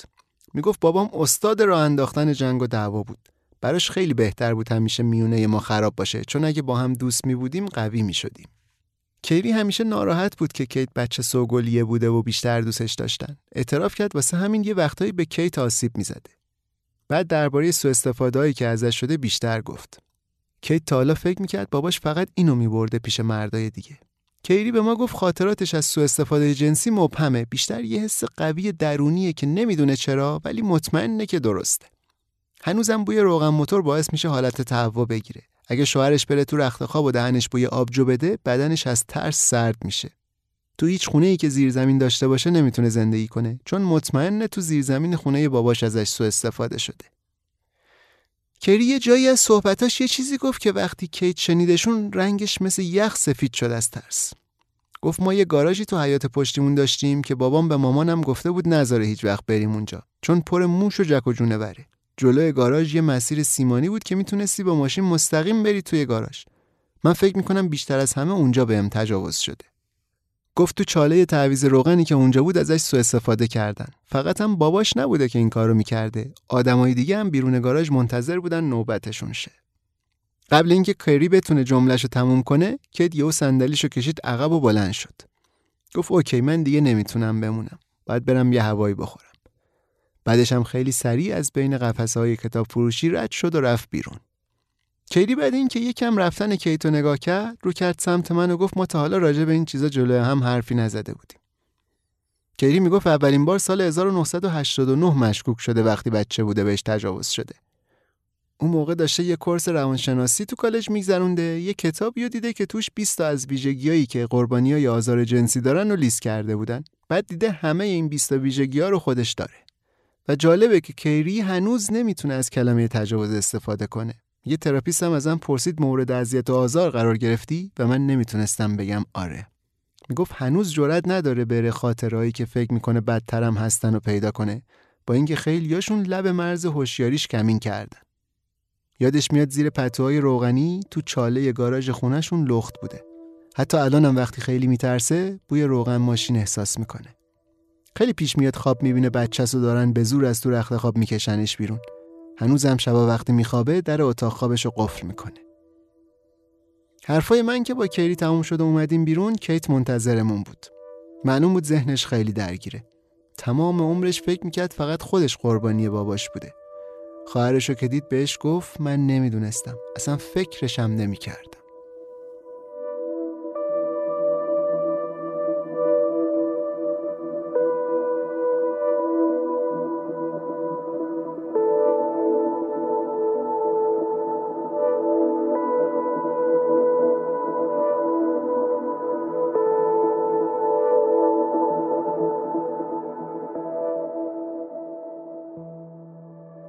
کسی از کیت می‌پرسید چرا باباتو نمیکشونی دادگاه می‌گفت آمادگیشو ندارم. به خاطر شغلش سالهای سال درگیر پروندههای تجاوز جنسی بود. سر همین می‌دونست مدرک کافی نداره واسه ثابت کردن ادعاهاش. حالا گیریم با هر ترفندی باباشم میکشون دادگاه. می‌دونست قضیه خیلی رو خونواده و شغلش تاثیر منفی می‌ذاره. تازه شانسش هم واسه برنده شدن خیلی کمه. طبق آمار فقط کمتر از یه درصد تجاوزا به محکومیت های جنایی می‌رسن. ولی من همیشه احساس می‌کردم کیت بیشتر از این میترسید؟ بعد این همه سال که تونسته بود رو شرایط زندگیش کنترل داشته باشه سیستم غذایی بیاد این کنترل رو ازش بگیره.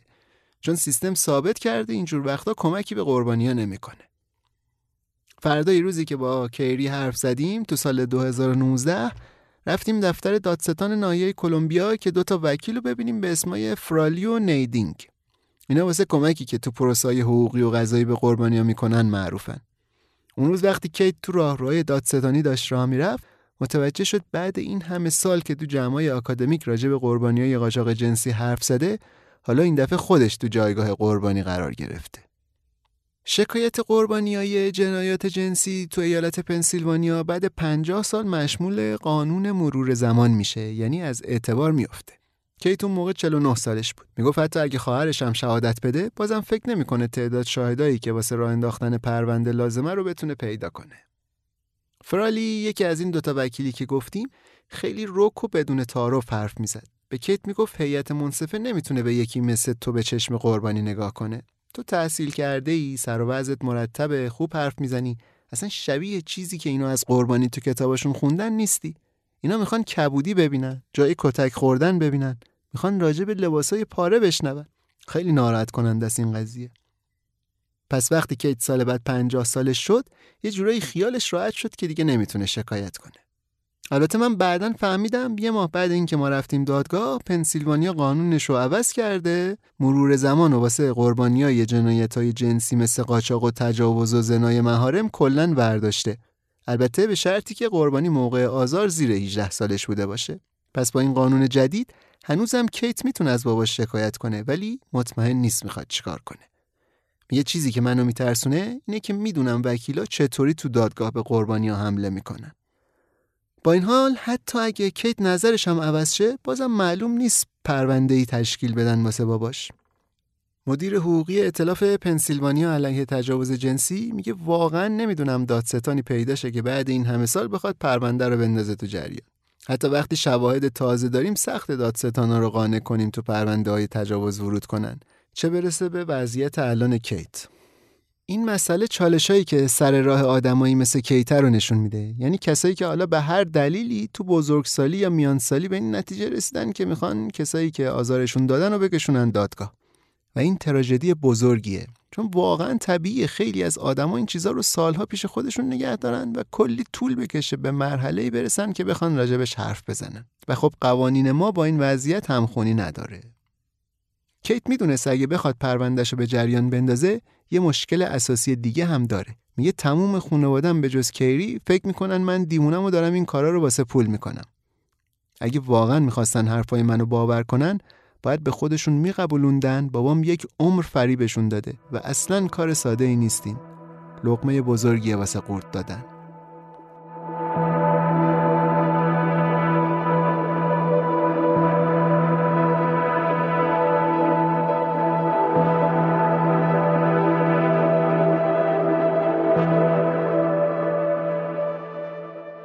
خیلی سخته بشه یه ربطی پیدا کرد بین شخصیتی که کیت از باباش توصیف کرده با اون آدمی که دوستا و طرفداراش می‌شناسن.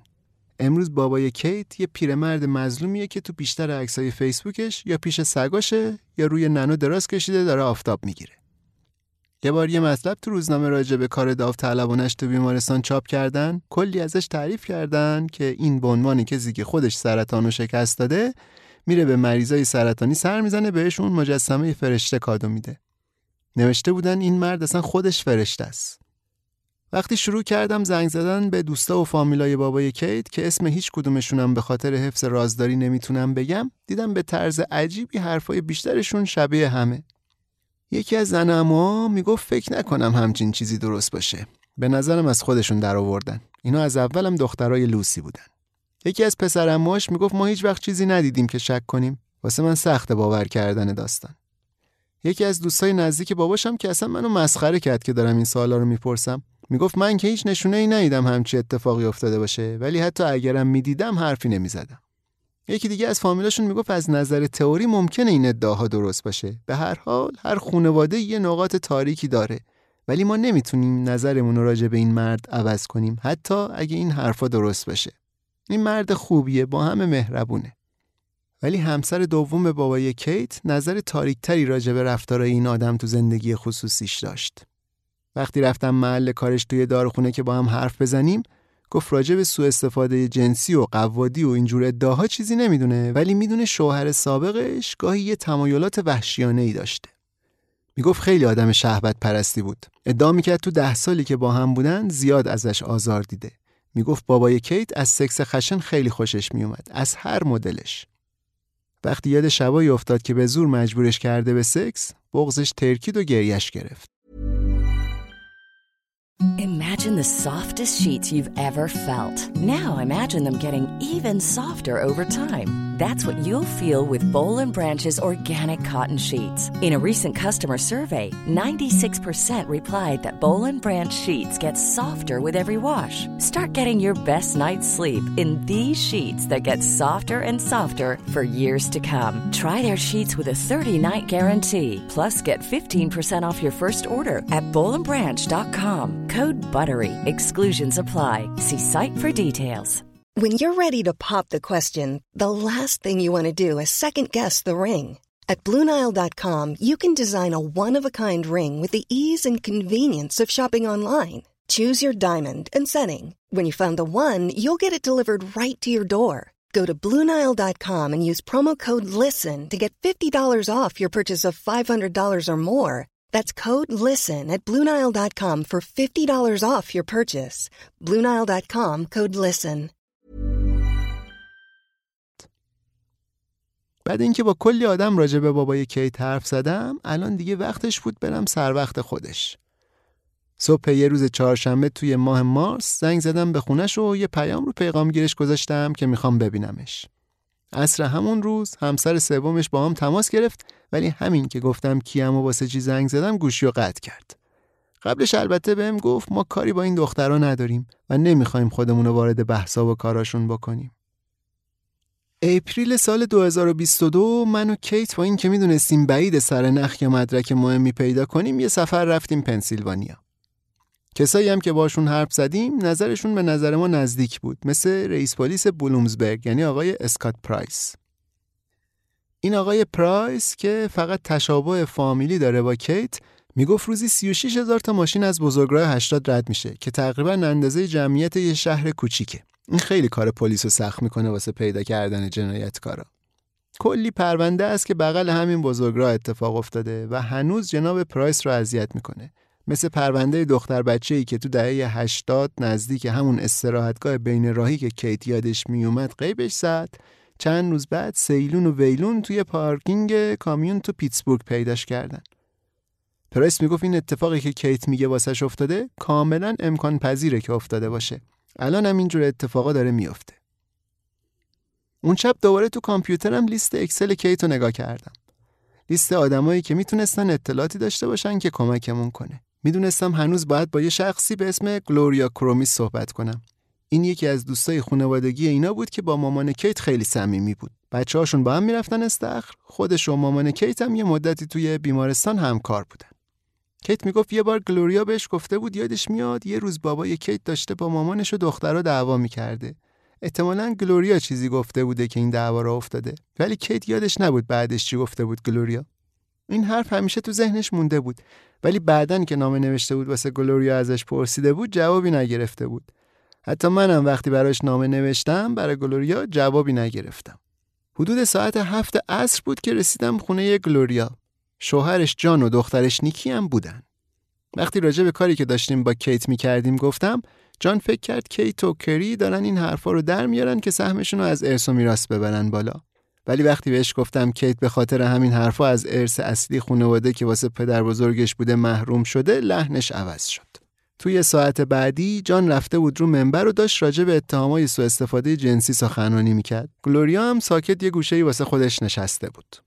بالاخره ولی یه جایی گلوریا سکوتش رو شکست و گفت مامان کیت بهش گفته شوهرش خودش و دخترا رو فیزیکی اذیت می‌کرده. گفت احتمالا کتکشون می‌زده.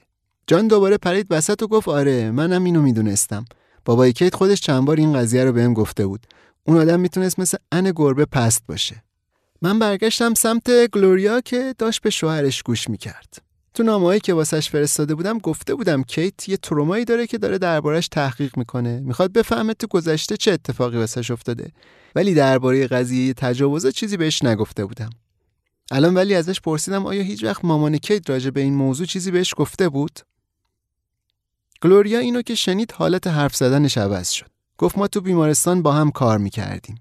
مامان کیت یه آپارتمان کوچیک داشت و منم هر از گاهی بعد کار می‌رفتم پیشش. اون زمان کیت و کری بزرگ شده بودن و باباشونم رفته بود یه ایالت دیگه. مامان کیت یه چیزی گفت و بهم التماس کرد به هیچکی نگم، مخصوصا به دخترا.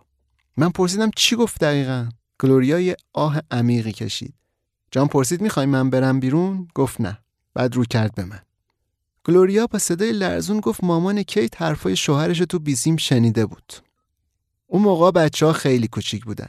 شنیده بود شوهرش اینا رو می‌بره بیرون. می‌بره واسه مردای دیگه. صداش وقتی این حرفا رو می‌زد محکمتر و بلندتر شده بود. قلبم انقدر تونتون می‌زد که صداش از تو سینم میشنیدم. چشمای جان گشاد شده بود از تعجب. نیکی هم گریش گرفته بود. پرسیدم چیز دیگه هم یادت میاد گفته باشه کی این حرفا رو زد؟ گفت تجاوزا وقتی بوده که نیکی و کیری حدود 9 سالشون بوده. پس کیت 6 سالش می شده. تا جایی که گلوریا یادش می اومد اولین باری که مامان کیت از تو بیسیم شنیده بود شوهرش داره اینا رو می‌بره واسه مردای دیگه چیزی نگفته بود. ولی بار دوم که شنیده بود با بابای کیت درگیر شده بود. می‌گفت مامان کیت بهش گفته وقتی رفتم به بابای کیت گفتم درباره قضیه با هم خیلی بد رفتار کرد. گفت ولم کن من می‌دونم دارم چیکار می‌کنم. این دیالوگ گلوریا و مامان کیت حدود سال 1987 بوده. گلوریا از مامان کیت پرسیده چطوری این همه سال همچین چیزی رو پیش خودت نگه داشتی به کسی نگفتی؟ اونم جواب داده بود مجبور بودم. زندگیمون بود دیگه. زنای دیگه هیچ وقت راجع به این چیزا حرفی نمی‌زنن. گلوریا بهم گفت دونستن این قضیه بار بزرگی بوده رو دوشش و زیاد کابوس دیده به خاطر این خاطرات. نیکی ازش پرسید پس چرا تا حالا هیچی نگفته؟ گلوریا گفت سال 1987 یعنی همون سالی که این حرفا رو با مامان کیت زده یه عمل جراحی مغز داشته و کلی طول کشیده حافظش کامل برگرده. می‌گفت تقریبا این موضوع رو فراموش کرده بود تا اینکه نامه های منو گرفت و یادش اومد.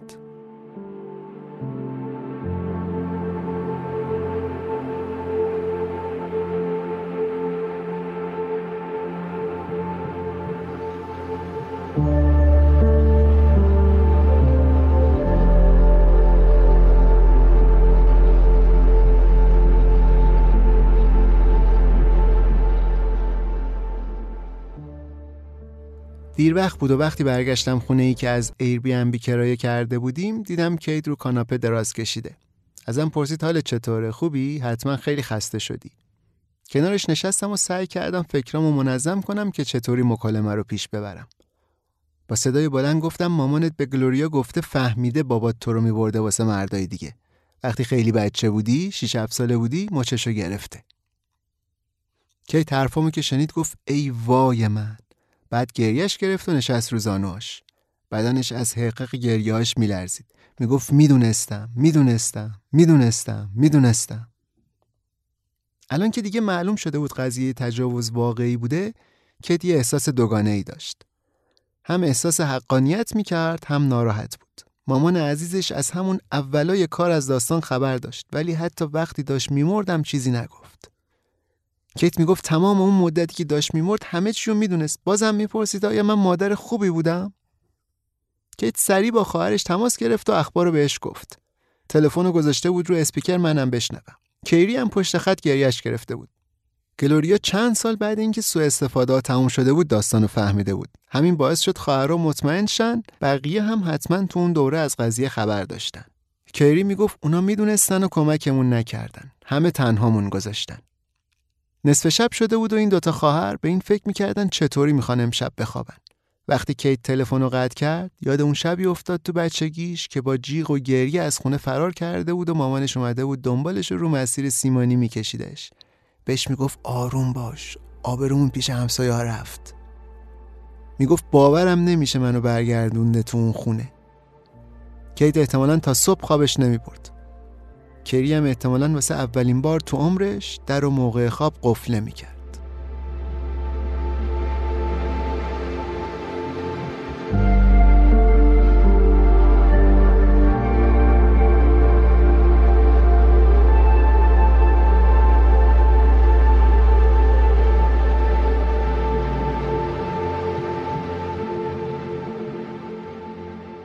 بهار امسال یه بار دیگه شانسم واسه این که با بابای کیت حرف بزنم امتحان کردم. رفتم مجتمع سالمندانی که توش زندگی می‌کرد و درست سر موقع هم رسیدم. ساعت نزدیکای پنج بود و وقتی رسیدم داشت شام می‌خورد. منو که دید ابروهاشو سمتم خم کرد و ازم پرسید نمی‌خوای عصبانی کنیم که درسته؟ پوست صورتش چروک خورده بود و ریشای اصلاح نشدهش یه حال شلخته ای به قیافش داده بود. من براش توضیح دادم واسه چی این همه راه اومدم تا اینجا که ببینمش. تعادل درست حسابی نداشت. فقط با واکر می‌تونست یکم راه بره. وقتی بهش گفتم روزنامه نگارم منو برد یه گوشه خلوت تو لابی ساختمون و خودشو سر داد رو صندلی. روی دستش خالکوبی زبدری داشت دور مچ اون یکی دستش هم یه دستگاه هشدار پزشکی بسته شده بود. گفت فکر کنم الان تازه یادم اومد تو کی هستی. خب حالا چی می‌خوای؟ بهش گفتم ده ساله دارم روی مقاله راجع به دخترت کار می‌کنم و فکر می‌کنم داستانم بدون حرف زدن با تو کامل نمیشه. همینطور که سرش رو تکون می‌داد گفت خب اگه بخوام واقعا باید صادق باشم باید بگم که من هیچی واسه گفتن ندارم. چون اولا اینکه احتمالا اصلا نباید میشستم اینجا باید حرف بزنم بعدش هم اینکه این مسائل زندگی شخصی منه. من نشسته بودم و به حرفاش گوش می‌دادم. گفت از همون روز اولی که کیتی موضوع به هم گفت من ناراحت شدم. اصلا گیریم حرفشم دیویست درصد درسته. من نمیگم دروغه. چون نمی‌خوام تایید کنم دخترم دروغگوه. اوکی. فقط نکته اینه که این اتفاق هیچ وقت نیفتاده. هیچ اتفاقی شبیه این هیچ وقت نیفتاده.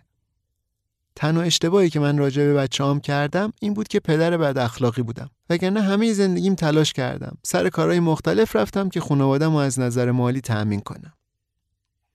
وسط حرفامون بود که یکی از پرستارای مجتمع اومد دنبالش گفت باید برگردی تو آپارتمانت. وقتی داشت برمیگشت بره گفتم من با آدمای دیگه هم صحبت کردم که میگن حرفای کیت درسته.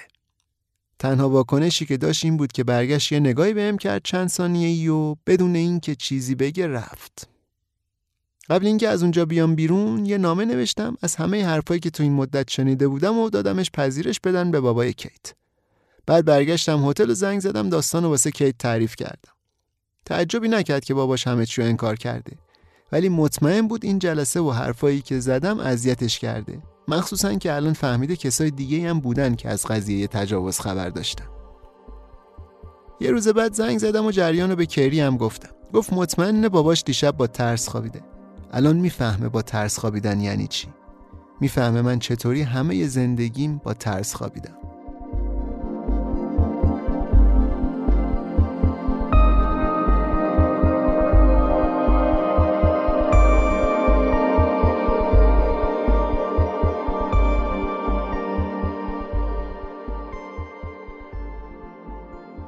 روزای بعد اینکه با گلوریا کرومیس حرف زده بودم کیت خیلی غمگین بود. زندگیشو گذاشته بود پای اثبات حقیقتی که از ته قلبش مطمئن بود واقعیته و الان واسه اولین بار احساس رضایت می‌کرد. ولی این احساس جدیدش هم مثل همه احساسهای دیگهش تو این مدت خیلی پیچیده است. کیت الان فکر می‌کنه باباش از وقتی مامانش قضیه رو فهمیده بود و بهش گیر داده بود تجاوز تو گاراژ قطع کرده بود. احتمالا از اون موقع به بعد بوده که میبردتش استراحتگاه بین راهی. کیت میگه دونستن ویرانگره. اینجوری نیست الان که معلوم شده خاطراش واقعی بودن راحت بتونه از این اتفاقایی که واسش افتادن بگذره و همه چیزو فراموش کنه برگرده به زندگی عادیش. آدم نرمالی بشه. میگه همین واقعیت که مامانم می‌دونست گلوریا هم می‌دونست ولی هیچ کسی چی نگفت خودش عذاب کمی نیست. خواهرها فکر می‌کنن این که مامانشون انقدر اصرار داشته اینا درس بخونن و از پنسیلوانیا برن به خاطر این بوده که می‌خواسته کمکشون کنه از این گذشتهشون فرار کنه. اگه مامانش نتونسته بود بهشون بچگی سالمی بده لاقل می‌خواست به جاش آیندهشون رو درست کنه. کیت میگه مامانم امیدوار بود ما این اتفاقا رو فراموش کنیم ولی نمی‌دونست ذهن چه جوری کار می‌کنه. اون خاطرها با کیت و خواهرش موندن و یه قسمت مهمی از چیزی که الان هستن و ساختن. حتی گلوریا هم نتونست چیزی که فهمیده بود و فراموش کنه. خاطرها احتمالا هیچ وقت واقعا از بین نمیرن. فقط یه مقدار زمان می‌بره که دوباره برگردن. کیت میگه این یه دلیل دیگه است واسه اثبات این که مغز کاریو می‌کنه که واسه زنده موندن لازمه بکنه.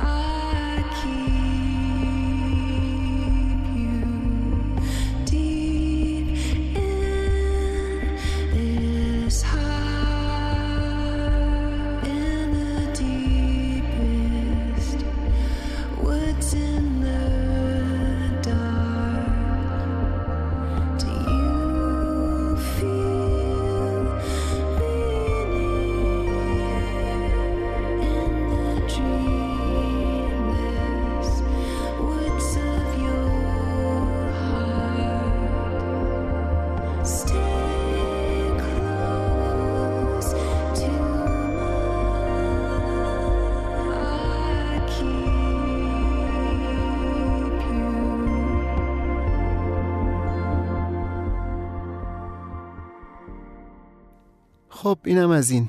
قسمت 29 هم و این مقاله هم تموم شد و امیدوارم که از شنیدنش خوشتون اومده باشه و به دردتون خورده باشه تو زندگی. از پادکست میم حمایت کنید به دوستان و اطرافیان معرفیش کنید و اگر هم خیلی خوشحال بودید و تونستید از ما حمایت مالی کنید از طریق سایت هامی باش چه داخل ایران و چه خارج از ایران. نظرات و پیشنهادات و انتقاداتتونم که مثل همیشه به همون بگید توی کامنت و پست و حالا چیزایی دیگه. ممنون که این قسمت رو شنیدین. تا اپیزود بعد بدرود.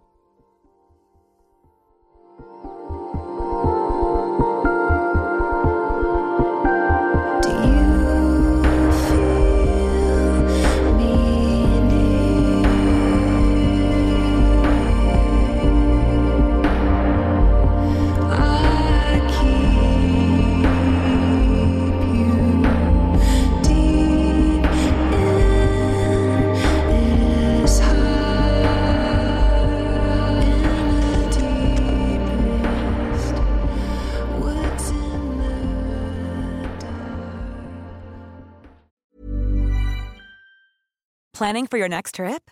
Elevate your travel style with Quince. Quince has all the jet setting essentials you'll want for your next getaway, like European linen, premium luggage options, buttery soft Italian leather bags, and so much more. And is all priced at 50 to 80% less than similar brands. Plus, Quince only works with factories that use safe and ethical manufacturing practices. Pack your bags with high-quality essentials you'll be wearing for vacations to come with Quince. Go to quince.com slash pack for free shipping and 365-day returns.